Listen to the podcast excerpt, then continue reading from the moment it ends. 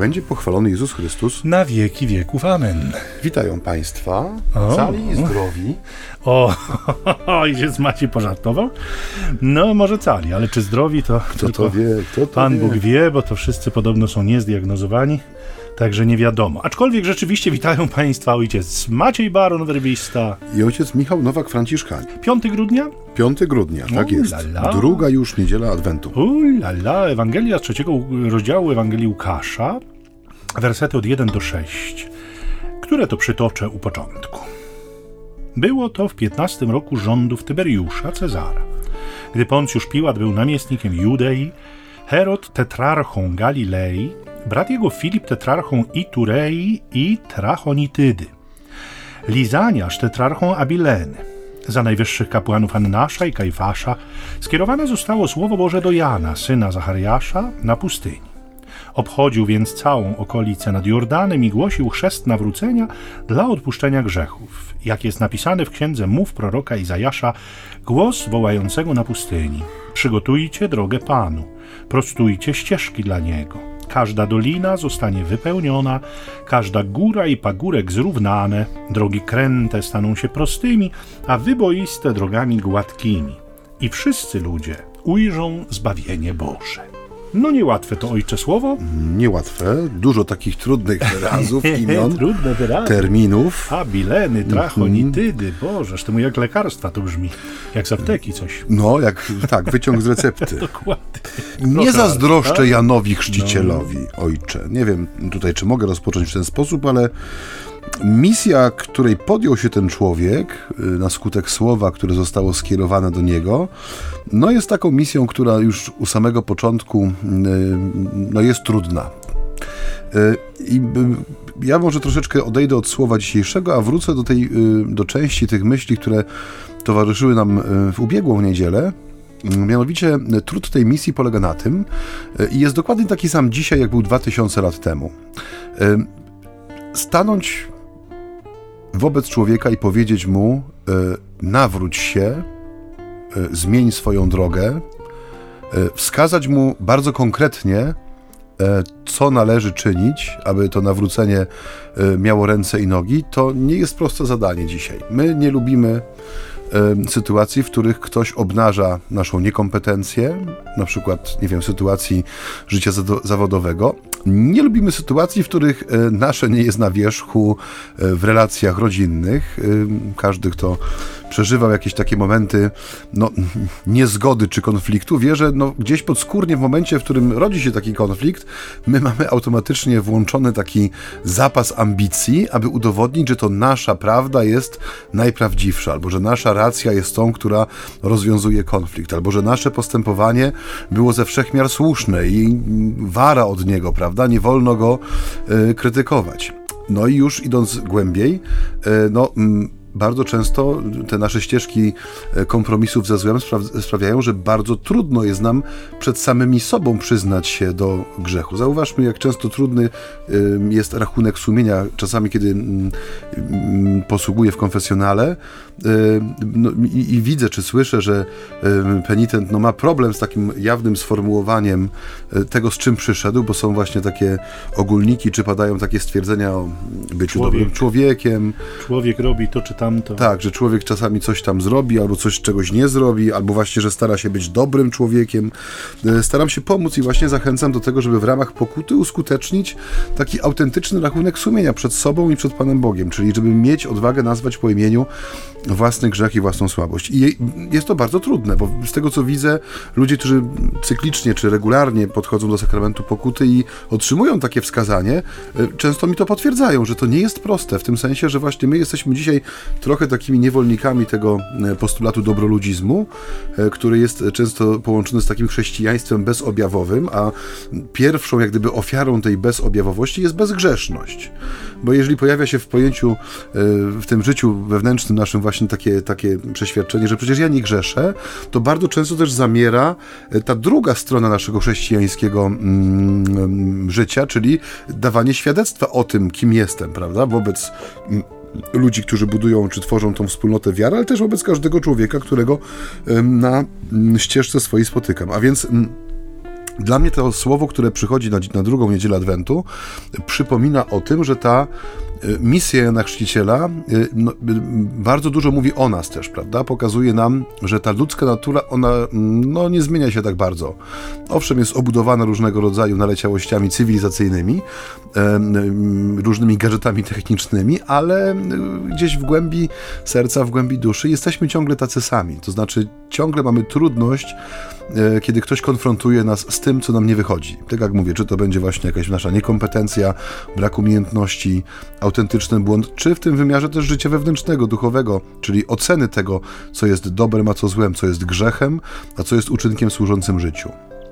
Ojciec tak e, od razu, że tak powiem, z grubej rury przeszedł do istoty mm, tej Ewangelii, właściwie do istoty misji Jana Chrzciciela, który miał e, także za zadanie pokazać ludziom ich grzech, a poprzez ten grzech właściwie pokazać tego, który z grzechem przyjdzie się, przy, przychodzi, wręcz się rozprawić. To jest, mm, to jest coś, co, co tak sobie pomyślałem, mm, warto także podkreślić dzisiaj, Zauważcie Państwo, że ta, ten opis, ten fragment Ewangelii, on nie dotyczy bezpośrednio Jezusa, ale to wcale nie znaczy, że on nie jest o Jezusie, bo nawet jeżeli jakieś poszczególne fragmenty Ewangelii nie mówią nam w sposób bezpośredni o Jezusie, wymieniając go z imienia, to Ewangelia jest właśnie o nim.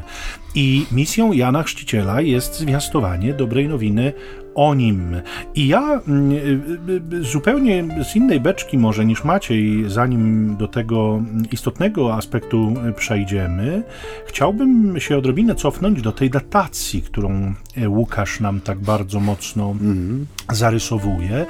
E, Łukasz, pasjonat, historyk, oczywiście wiemy dobrze, że taka e, dokładna datacja wydarzeń ma swoje znaczenie po to, żeby uwiarygodnić fakty spisane bo to sobie każdy może sprawdzić. Jeśli pisze jakąś kronikę, no to dobrze jest wspomnieć choćby o tych, którzy rządzili w tym okresie, który zamierzamy opisywać, żeby umiejscowić to w bardzo konkretnym kontekście e, historycznym. Bardzo łatwo wtedy jakby złapać ten, ten moment i bardzo łatwo później, po, po latach, czy, czy wręcz wiekach, bo przecież Ewangelia już 20 wieków niemal ma, no można zupełnie spokojnie się tymi danymi posłużyć. Ale wydaje się, że te zapiski Łukaszowe, historyczne wskazówki, mają jeszcze jakieś inne, głębsze y, zadania. Dlatego, że one opisują y, nie jedno z wielu wydarzeń, które po prostu miało miejsce pośród innymi wieloma wydarzeniami, które miały miejsce. Ta do, dokładna datacja jest właściwa dla wydarzeń, które miały znaczenie przełomowe dla dziejów, które w jakiś sposób rozpoczęły wręcz całkiem nowy etap dziejów. I zdaje się, że oba te aspekty mają tutaj miejsce. Wydarzenia, które chce nam opowiedzieć Łukasz, one y, mają miejsce już po narodzeniu Jezusa. E, zresztą, jeśli chodzi o narodzenie Jezusa, jak to zobaczymy, ta, ta datacja będzie równie y, bardzo y, taka precyzyjna. Mm, więc te wydarzenia, które opisuje nam Łukasz, są już po narodzeniu Jezusa i właściwie bezpośrednio poprzedzają rozpoczęcie jego publicznej działalności.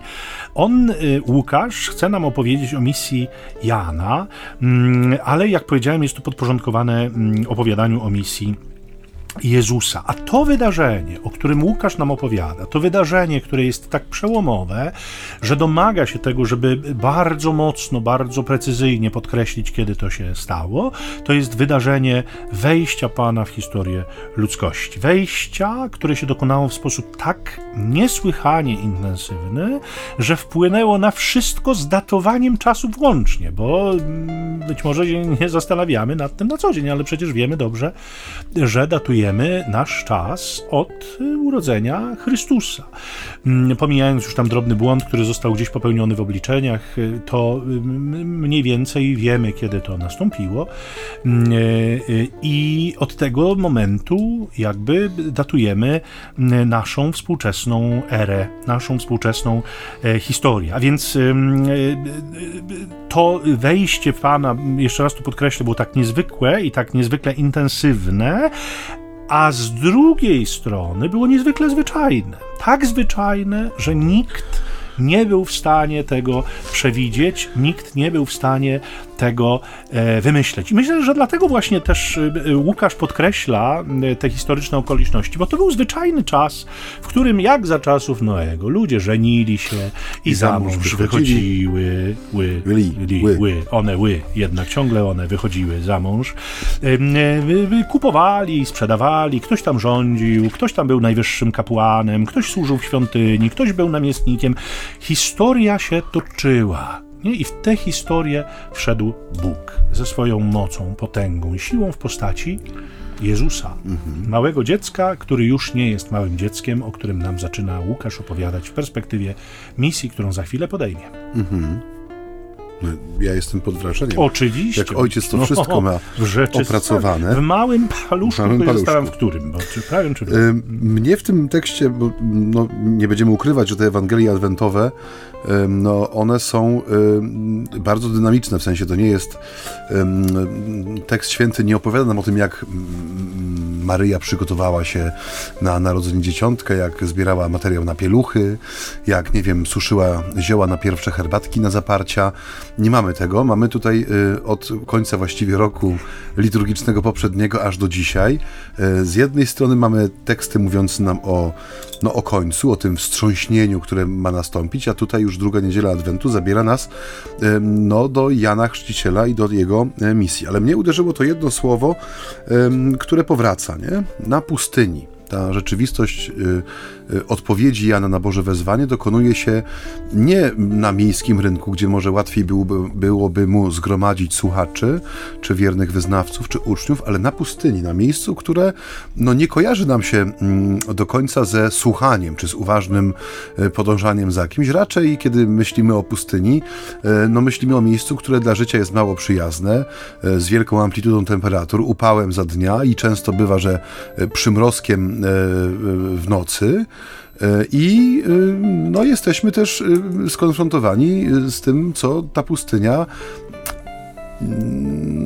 no nie chcę powiedzieć, że wymusza na człowieku, ale jest to środowisko e, w pewien sposób formujące człowieka, nie? W tym sensie, że to, o czym mówiliśmy z ojcem Michałem tydzień temu, czyli o pewnej prostocie czy uproszczeniu życia, to właśnie dokonuje się na pustyni, bo na pustyni człowiek, kiedy się tam znajdzie lub kiedy się świadomie wybierze, to doskonale wie, że każdy gram, który włoży do swojego plecaka czy torby, musi być przemyślany, bo on go będzie musiał dźwigać w tej spiekocie dnia i będzie też musiał zabezpieczyć się na e, zimno nocą. E, każdy łyk wody musi być przemyślany, bo tej wody musimy wystarczyć. Pustynia nie jest miejscem zasobnym w wodę. Każdy kęs pokarmu musi być przemyślany, co zabrać, co spakować, tak żeby nie ustać w drodze. A więc y, samo, samo znalezienie się na pustyni wymusza na człowieku pewne przewartościowanie. Jak gdyby już to, że udajemy się na pustynię sprawia, że no, przeżywamy swojego rodzaju bardzo praktyczne rekolekcje z nadmiaru, czy z nadobfitości, którą często no, w życiu doświadczamy. I to miejsce, jak gdyby y, no, Jan wybiera na miejsce realizacji tego Bożego wezwania, czy odpowiedzi na Boże Słowo swoim życiem, swoim posłaniem i y, no, gromadzi tłumy, nie? czyli im jest to na tyle autentyczne i na tyle skuteczne miejsce połączone ze słowem, że ludzie automatycznie jak gdyby odczytują, że no tu, tak jak powiedziałeś, dzieje się coś zwykłego, że jest to preludium jakiejś wielkiej historii, przełomowego wydarzenia. I nie bez przypadku właśnie jest to historyczne osadzenie, tak jak mówisz, żeby to też y, no, w jakiś sposób nie tylko urzeczywistnić w sensie, ale no, potwierdzić, że tak rzeczywiście było, że mm, w tej skromności środków, które daje pustynia, że dokonuje się rzecz, która no, zmienia bieg historii, nie? bo tak jak mamy to dzisiaj w Ewangelii powiedziane, że ten wysiłek, do którego wzywa nas e, Jan Chrzciciel, on nie jest wysiłkiem dla samego trudu, ale to jest, tam się pojawia imię Boże, przygotujcie drogi dla Pana, nie? że tu jest zagajenie jak gdyby e, tej, tej, tego początku działalności i od razu jest jak gdyby wskazanie celu, do, na który wszystko jest ukierunkowane. To, co Jan będzie mówił, co będzie robił, no i co stanie się też, co będziemy przeżywać w następną niedzielę, co stanie się udziałem tych, którzy gromadzą się wokół Jana. Nie? Że to nie jest e, wydarzenie dla samego wydarzenia, to nie jest tak zwany event, który zgromadził okoliczną ludność, tylko rzeczywiście dzieje się coś, co zmienia tą naturalną, przyrodzoną dynamikę rzeczy, rzeczywistości, nie? że pustynia z natury swojej nie jest miejscem, które gromadzi tłumy, nie? że pustynia nie jest miejscem, w którym człowiek przychodzi, aby, no nie wiem, rozsiąść się wygodnie i słuchać, że pustynia raczej jest miejscem, którego się no, siłą rzeczy się unika, nie? w sensie, no, my jako ludzie lubimy mieć, nie wiem, dostęp do bieżącej wody, e, najbliższy sklep spożywczy e, za rogiem i m, niedaleko do pracy. Nikt nie będzie sobie wybierał miejsca zamieszkania na środku pustyni Gobi, e, no bo jest to miejsce, które raczej no, nie obfituje w udogodnienia, za którymi człowiek tęskni. No, z tymi udogodnieniami to jest chyba różnie i y, coraz więcej ludzi jakby od nich y, ucieka. Y, możliwie blisko, żeby jednak do nich wrócić, ale, ale na tyle daleko, żeby nie być na nich, na, na nie skazanymi, może tak. ale to już rzeczywistość absolutnie drugorzędna dla naszego tematu, więc może, żeby za chwilę pociągnąć Twoją myśl, zwłaszcza kiedy wspominałeś o tej zwyczajności skądinąd, która jest taka ważna w tym wszystkim, a z drugiej strony o pewnej dynamice, która się tam na tej pustyni dokonuje, e, to e, tak jak powiadam, żeby tę myśl pociągnąć, dajmy sobie chwilę przerwy i przede wszystkim naszym słuchaczom.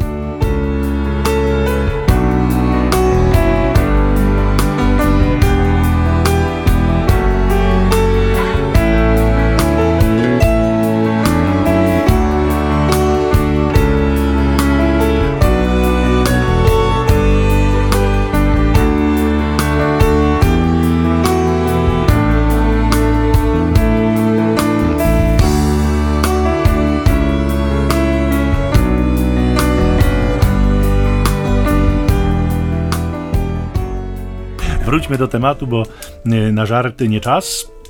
Adwent, poważny czas.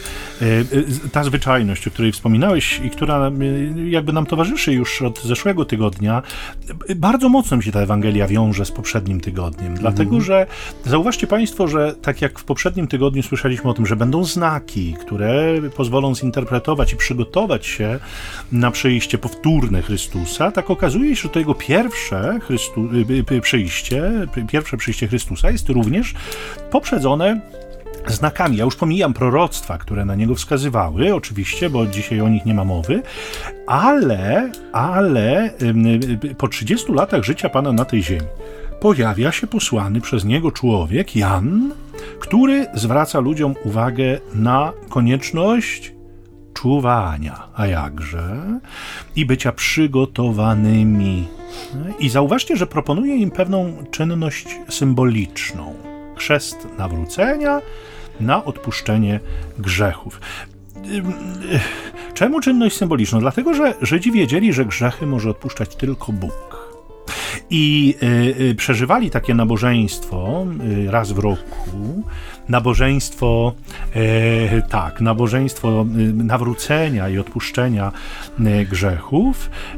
właściwie takie nabożeństwo przebłagalne. Natomiast to, co proponował Jan, było raczej ja to sobie nazwałem w takim moim, w takiej mojej lekturze osobistej rekolekcjami, swoistymi rekolekcjami, które miały być takim momentem zatrzymania, miały być takim momentem refleksji i nowego początku. I powiedziałeś o pewnej dynamice, która się tam dokonuje, i ja też sobie to tak nazwałem. To jest też jakaś zbieżność, która po raz kolejny dowodzi, że nie konsultując się, nie przygotowując wspólnie tych audycji, mamy zbieżne myśli, co Duch Święty ewidentnie sprawia. Mianowicie mam takie wrażenie, że na tej pustyni dokonuje się swoista dynamika przełomu która ma być takim nowym impulsem do zmiany życia. My miewamy, drodzy Państwo, takie momenty. Nie i to nie tylko na rekolekcjach, bo oczywiście tacy, którzy, mm, ci z nas, którzy biorą jakby udział w rekolekcjach, może w parafialnych mniej to dotyczy, bo one tak mniej może prowokują nas do, do jakiegoś mocnego postanowienia, choć czasem są poprowadzone w takim kluczu, żeby rzeczywiście czymś takim się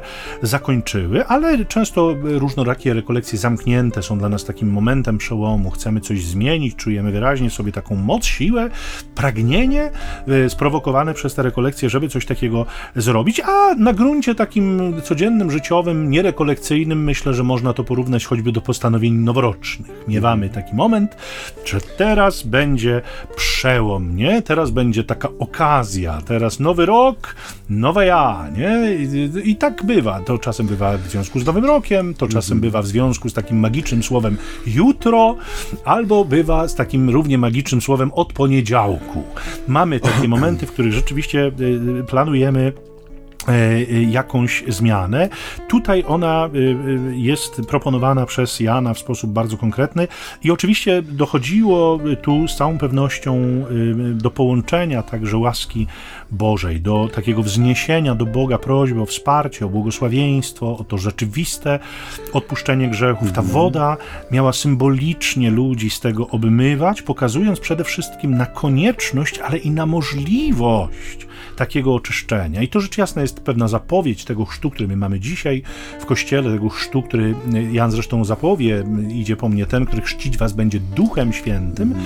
więc to ma ten wymiar sakramentalny i faktyczny w perspektywie odpuszczenia grzechu. Natomiast to, co zapowiada Jan, jest znakiem znakiem, który, e, który jest możliwy do interpretacji, ma ludzi y, jakby y, zatrzymać i zwrócić ich uwagę na to, co się będzie działo za chwilę.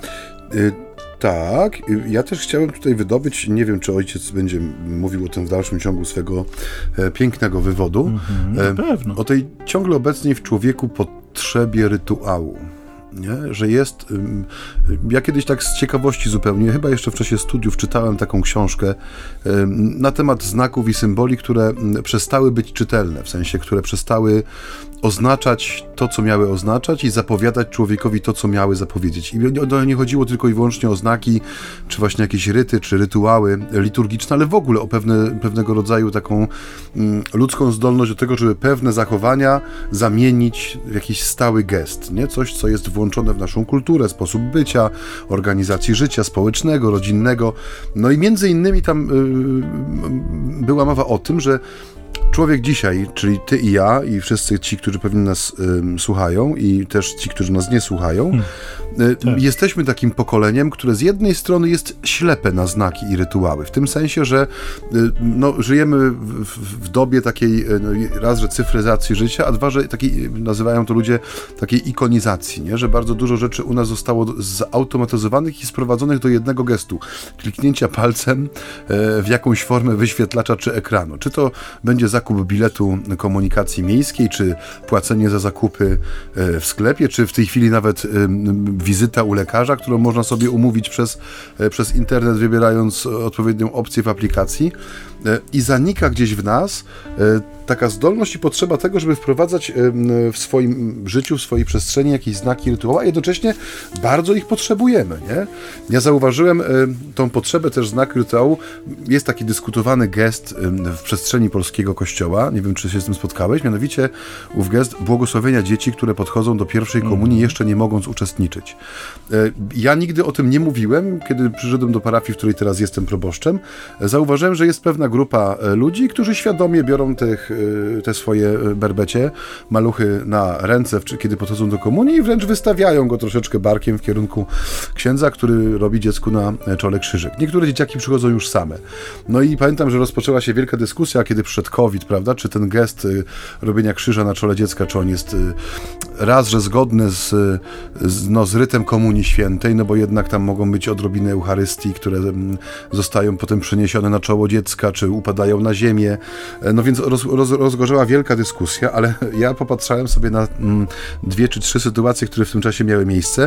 E, no, nie ogłaszając tego, przestałem na jakiś czas y, błogosławić dzieciom krzyżykiem na czole i pamiętam takiego malucha 3-4-letniego, który już miał zdolność przemieszczania się samodzielnego po kościele i czynił to z namiętnością wielką. Hmm. E, I kiedy już wszyscy ludzie przeszli do komunii, ja już się odwróciłem, żeby schować Pana Jezusa z tabernakulum, on nagle z za ostatniej ławki wydreptał, wytuptał i stanął przed ołtarzem, podnosząc czoło do góry kolej. i czeka na swoją kolej.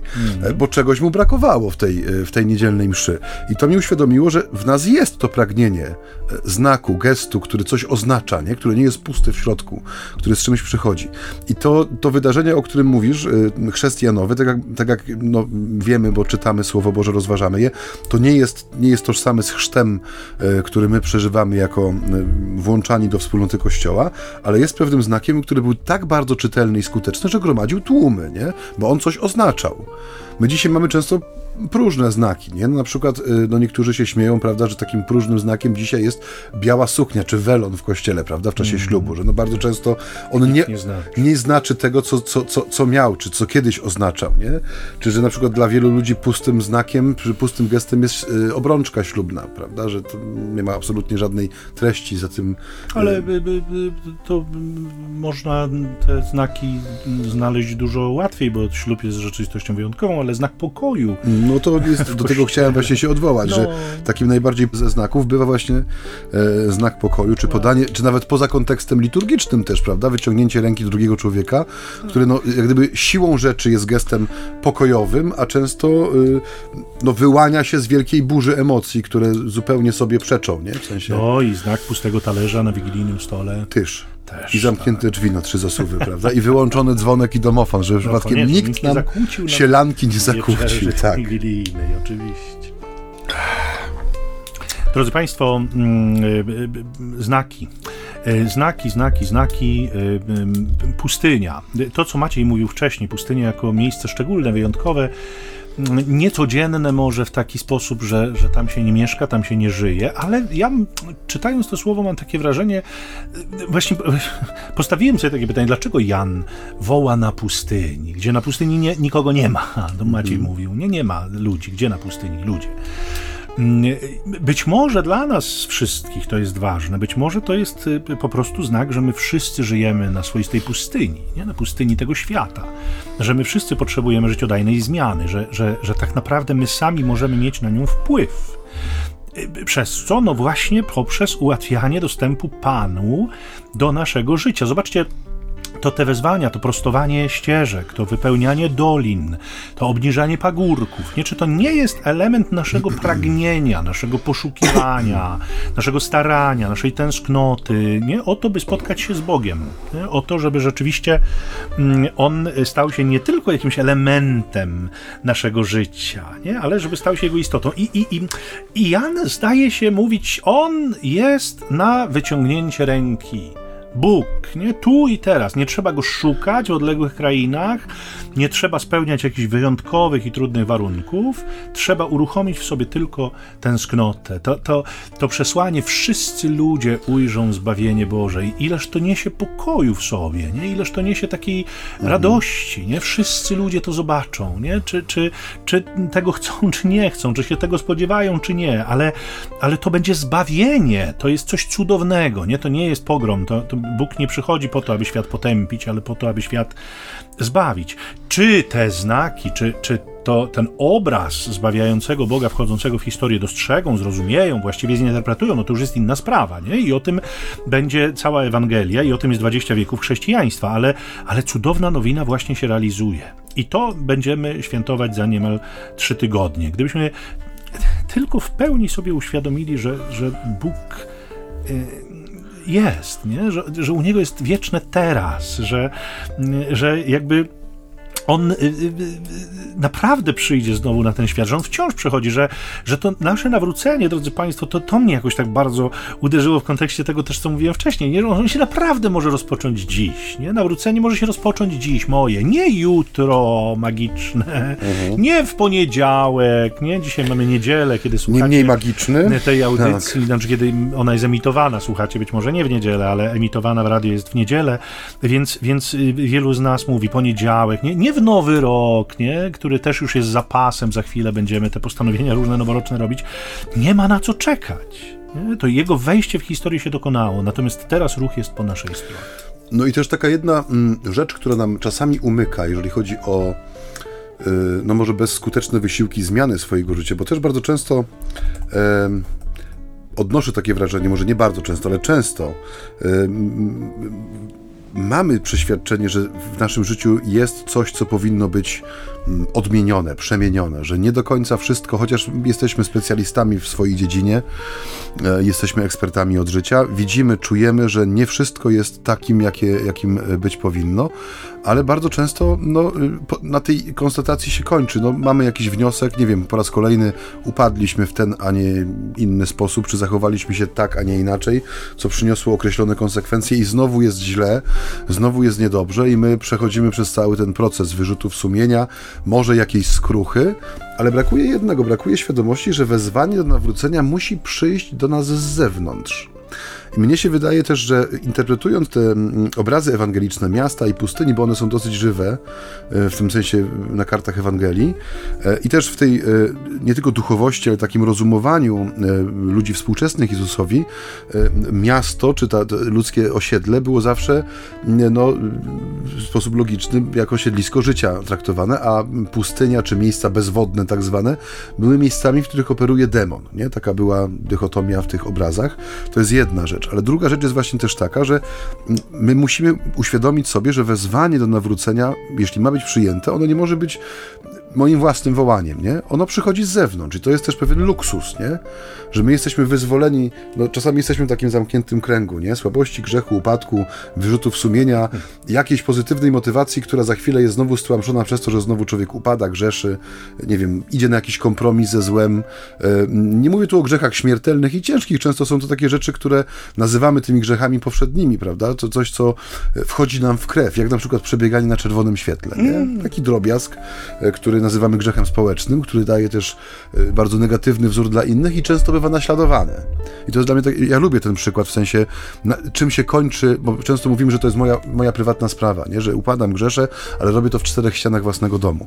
E, I ostatnio właśnie, kiedy po siedmiu latach siadłem po raz pierwszy za kółkiem samochodu i chciałem troszeczkę się odświeżyć i odnowić, e, oprócz tego, że zapomniałem o lusterkach, zapomniałem też, że muszę bardzo uważnie obserwować, szczególnie wieczorami, przejścia, a już bardzo bardzo szczególnie te, które nie są oświetlone, w sensie nie mają świateł, czy są takimi przejściami w okolicach szkół, czy innych miejsc. I zauważyłem, że ludzie dzisiaj oprócz tego, że mają tą smartfonozę, czyli przyklejeni są do wyświetlaczy, to właśnie mają skłonność do tego, żeby patrząc w lewo i w prawo, widząc czerwone światło, wbiec jednak na jezdnię, bo, bo nie, spieszą się na tramwaj, czy za chwilę zamkną im sklep. I najczęściej jest tak, że tą pierwszą osobą zrywa się druga i trzecia, nie? I to już jest bardzo niebezpieczna sytuacja, zwłaszcza jeżeli ktoś jedzie y, z prędkością, którą no, może jechać nawet w takim terenie, a nagle dochodzi do czegoś takiego. I wtedy na pytanie, czy ja szkodzę tylko sobie, odpo odpowiedź mam wizualną. Nie bo często daję przykład, co do którego może nawet nie jestem świadom, że go daję. Nie? Ale do czego zmierzam? Że człowiek potrzebuje wyjścia na pustynię, wyjścia w pewną pustkę i próżnię, żeby te wszystkie rzeczy mogły mm, w sposób bardzo dosadny wybrzmieć. Nie? Bo my często jesteśmy też, no to już kilka razy żeśmy powtarzali, że jesteśmy dzisiaj trochę zatruci hałasem.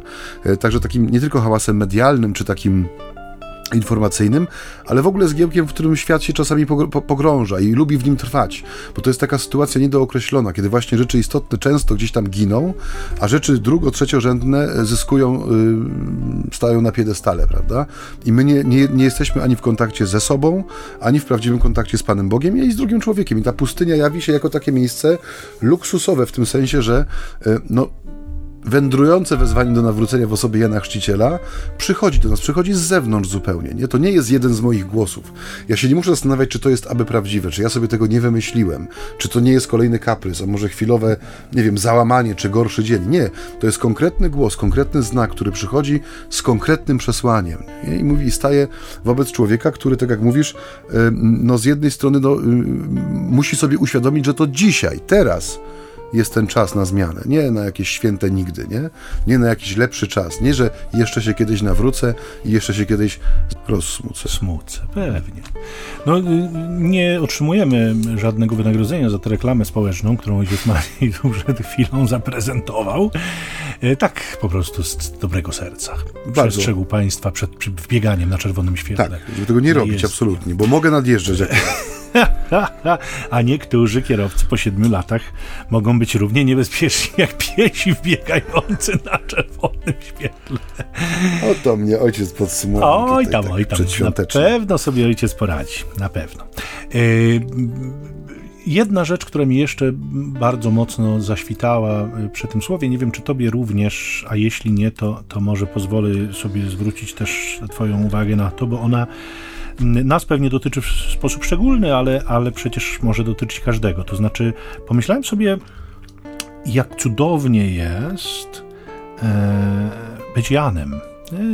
W tym współczesnym świecie również, pełnić taką funkcję, pełnić taką rolę, to znaczy ogłaszać, zwiastować te, te cuda Boże i jednocześnie, jak smutno, i jak przykro jest wtedy, kiedy one nie znajdują odbiorców, kiedy one się spotykają z dużą dozą obojętności bo może tak być, nawet w świecie katolickim, nie? Może rzeczywiście y, y, taki Jan przysłowiowy, współczesny, spotkać się z postawą ojeju, jeju, no i co tu się podniecać, kolejne święta przeżyjemy i będzie po świętach, nie? No co to za, za wielkie tutaj ekscytacje. A no, drodzy Państwo, jest czym się podniecać, nie jest czym się ekscytować, dlatego, że Bóg naprawdę wchodzi w ten świat, a nie żyje sobie bezpiecznie poza nim, jako ten demiurg, który poruszył, a potem już się tym nie zainteresował za bardzo. Nie? Bóg jest bliski. To, to jest coś, do czego my y, mamy dorastać, dojrzewać, zbliżać się, kierunkowywać się ku, ku tej prawdzie. Adwent temu